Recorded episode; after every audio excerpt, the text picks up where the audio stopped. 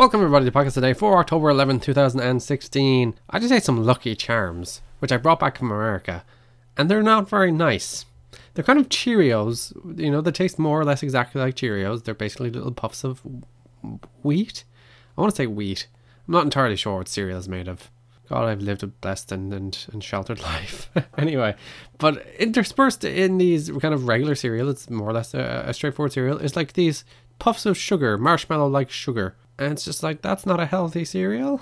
That's not a cereal anybody should feed children. Like anybody. They were pretty nice. They weren't great. I wouldn't be like, ooh, these are so nice, I'd eat them every week. But I wouldn't feed them to my children. I'd give them Weetabix instead.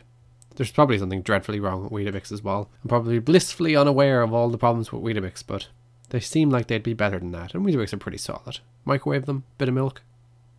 Job done. They'll get the job done. They'll be pretty solid. Today, I, I was watching a bunch of the international football games, and it, it has led me to a question Why does international football exist? It is terrible. And fair enough, I'm drawing off a particularly bad sample today. Today, I watched Kazakhstan against Romania, which was one of the worst games of football I've ever seen. It was terrible on every level, though. Fair play, Kazakhstan got a draw. They are relative minnows. I'm actually not sure how good Kazakhstan are. I assume they're very bad, though. And they drew. They got a point. Good job, Kazakhstan. They're probably the better team at stages. Dreadful game though. Utterly, utterly awful.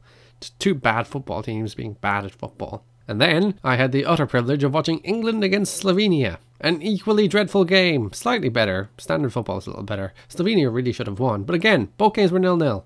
Terrible. Woeful stuff.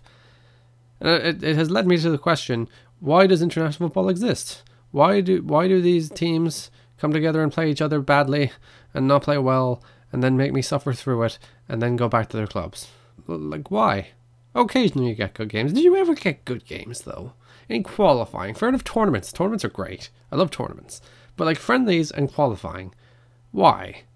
It's either one-sided hammerings as you get most of the time like even like san marino put up a bit of a fight today against norway but they ended up losing 4-1 so it's either one-sided hammerings or tense cagey affairs. That's all you get in qualifying these days. It's rarely like oh it's a back and forth uh, knockout drag them out punch out brawl thing with mike tyson. I say that because i said punch out.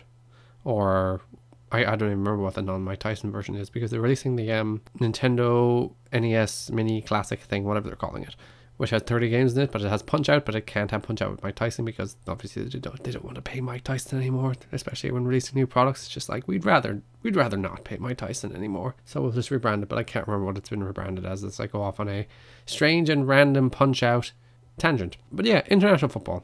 I'm I'm going to propose a new system a new revolutionary idea. Get rid of qualifying. Just just pick names out of a hat. Much better. Then, you know, everyone has a chance. You can get Faroe Islands going to the World Cup. They don't deserve to, but you know, why not?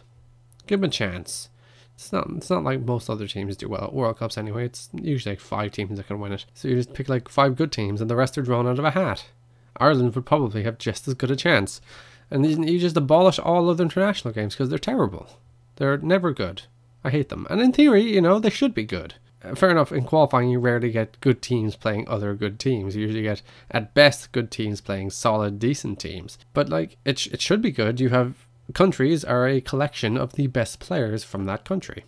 In theory, on paper, that should result in, like, great football. When you bring all of these great players together from this country and they all play together and they're, they're a super team, it should be amazing. Like England shouldn't be as bad as they were tonight. England were terrible tonight. Fair enough when you look at that team. Actually, there's there's not a lot of quality there. There's a lot of like good players, a lot of decent like solid players. But you look up and down that England squad, and you're like not much in the way of like world class, top of the line, world beating kind of players.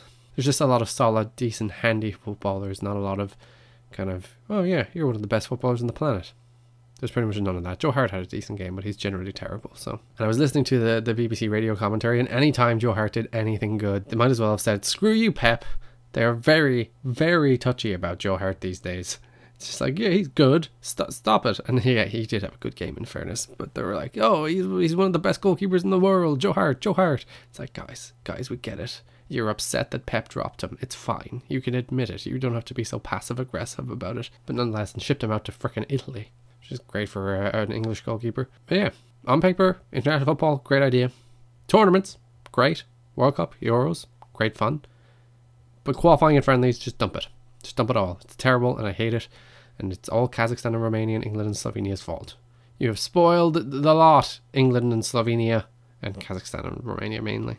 God, that was a terrible four hours. You can listen to new episodes of podcast every single day at soundcloud.com forward slash TWSKK. You can subscribe on iTunes by searching for the TWS Network or subscribe on YouTube. Follow me on Twitter at CarrickNEGA or ETTKIDNEY where I may update you on my current efforts to fight off a cold. I'm not doing a great job of it. It's it's, it's, it's a double problem because my nose is all stuffy, but my throat is also sore. So it's it's really just not a good deal altogether. I'm struggling to get words out at times. Words just sound weird coming out of my mouth because my throat doesn't have much power in it. In fact, when I was flying on a plane recently, I, I didn't have the, the power in my throat to, to kind of pop my ears. I couldn't build up the pressure there because usually like, I can yawn to get through kind of kind of planes my ears popping and it creates the pressure and your ears pop but because of my throat woes i did not have that kind of strength in my mouth my mouth so my ears didn't pop and that was unfortunate for a while but yeah i'm sick and i hate it. This has been a very long outro. Thanks for listening and bye bye